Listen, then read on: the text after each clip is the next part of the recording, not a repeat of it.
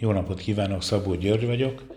Maimonides tanításait folytatjuk tovább a Tóra alapjainak szabályaival, és azon belül is a nyolcadik fejezettel. A fejezet első pontja azt mondja, hogy nem azért hittek a zsidók Mózesnek, a mi tanítónknak, mert csodákat művelt. Hiszen, mikor valakinek a hite csodákra épül, annak szíve nem szilárd, mert csodát tenni mágia és varázslás útján is lehet. Azoknak a csodáknak, amelyeket a sivatagban művelt Mózes, nem az volt a céljuk, hogy bizonyítsák az ő profétaságát, hanem meghatározott célból történtek. Az egyiptomiakat vízbe kellett folytani, tehát ketté választotta a tengert, és elsüllyesztette benne őket. Mikor eleségre volt szükségünk, mannát adott nekünk. Mikor megszomjuhoztunk, meghasított egy sziklát és vizet fakasztott. Korach és társasága fellázadt ellene, ezért elnyelte őket a föld, ugyanaz érvényes a többi csodára is. Miért hiszünk hát benne? A Sinai-hegyi megvilágosodás folytán, ahol a mi szemünk látta, nem egy idegené. A mi fülünk hallotta, nem másé. Tűz volt, mennydörgés, villámlás, belépett Mózes egy sűrű felhőbe, a hang szólt hozzá, és mi hallottuk. Mózes, Mózes, eredj és mondd meg neki. Azt mondja az írás, színről színre beszélt veletek az örökkévaló a hegyen, és hogy nem atyáinkkal kötötte az örökkévaló e szövetséget, hanem velünk, kik ma itt vagyunk minnyáján életben. Honnan tudható, hogy a Sinai hegy önmagában is bizonyítja Mózes proféciájának kétségben vonhatatlan igazságát? Írva van. Íme, én jövök hozzád felhő sűrűjében, azért, hogy meghallja a nép, midőn, midőn veled beszélek, és benned is higgyenek örökké. Ez arra utal, hogy mielőtt ez megtörtént, nem hittek neki örökké tartó hittel, hanem inkább csak gyanakodva és kételkedve. A második bekezdés. Így tehát azoknak, akikhez Mózes azért küldetett, hogy tanítsák profétái megbizatását, nem volt szükségük több csodára. Mózes és a többiek olyanok voltak, mint két tanú, akik egyszerre voltak mind valaminek a tanúi. Mindkettő tanúsíthatja, hogy a társai, igaz, társa igazat mond, és egyiknek sem kell más bizonyítékot tárni a társa elé. Hasonlóképpen egész Izrael tanúja volt Mózes megbizatásának, a Sinai-hegyi megvilágosodásnak, ezért nem volt rá szükség, hogy további csodákat mutasson nekik. Erre a fogalomra utal azaz Isten és Mózes közötti párbeszéd, amelyre az égő csipkebokorbeli megvilágosodáskor került sor.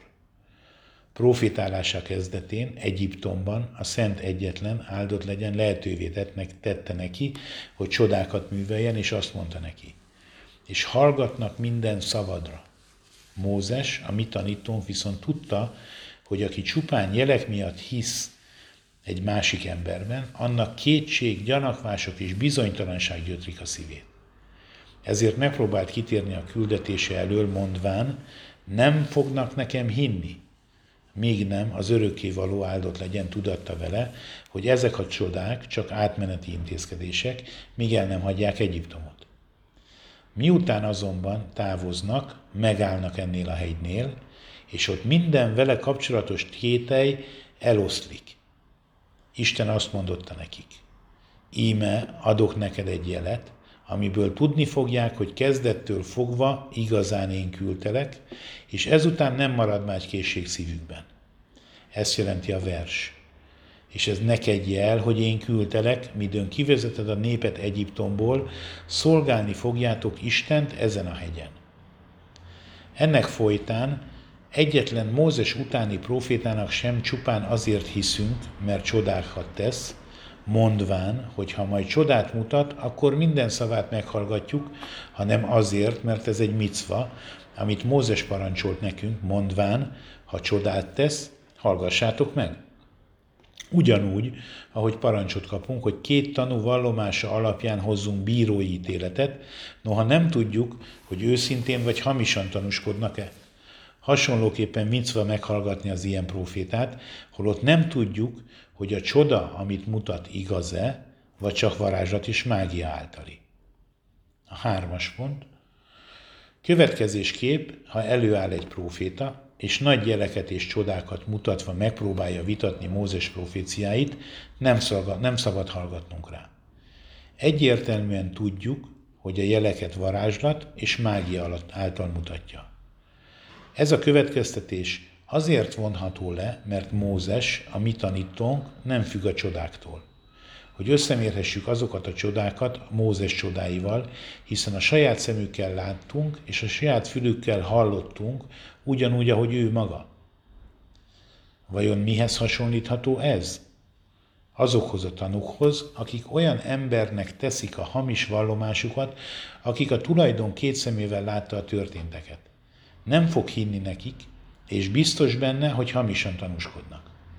Ezért parancsol úgy a Tóra, hogy ha majd eljön hozzá csodával vagy jellel, ne higgy neki.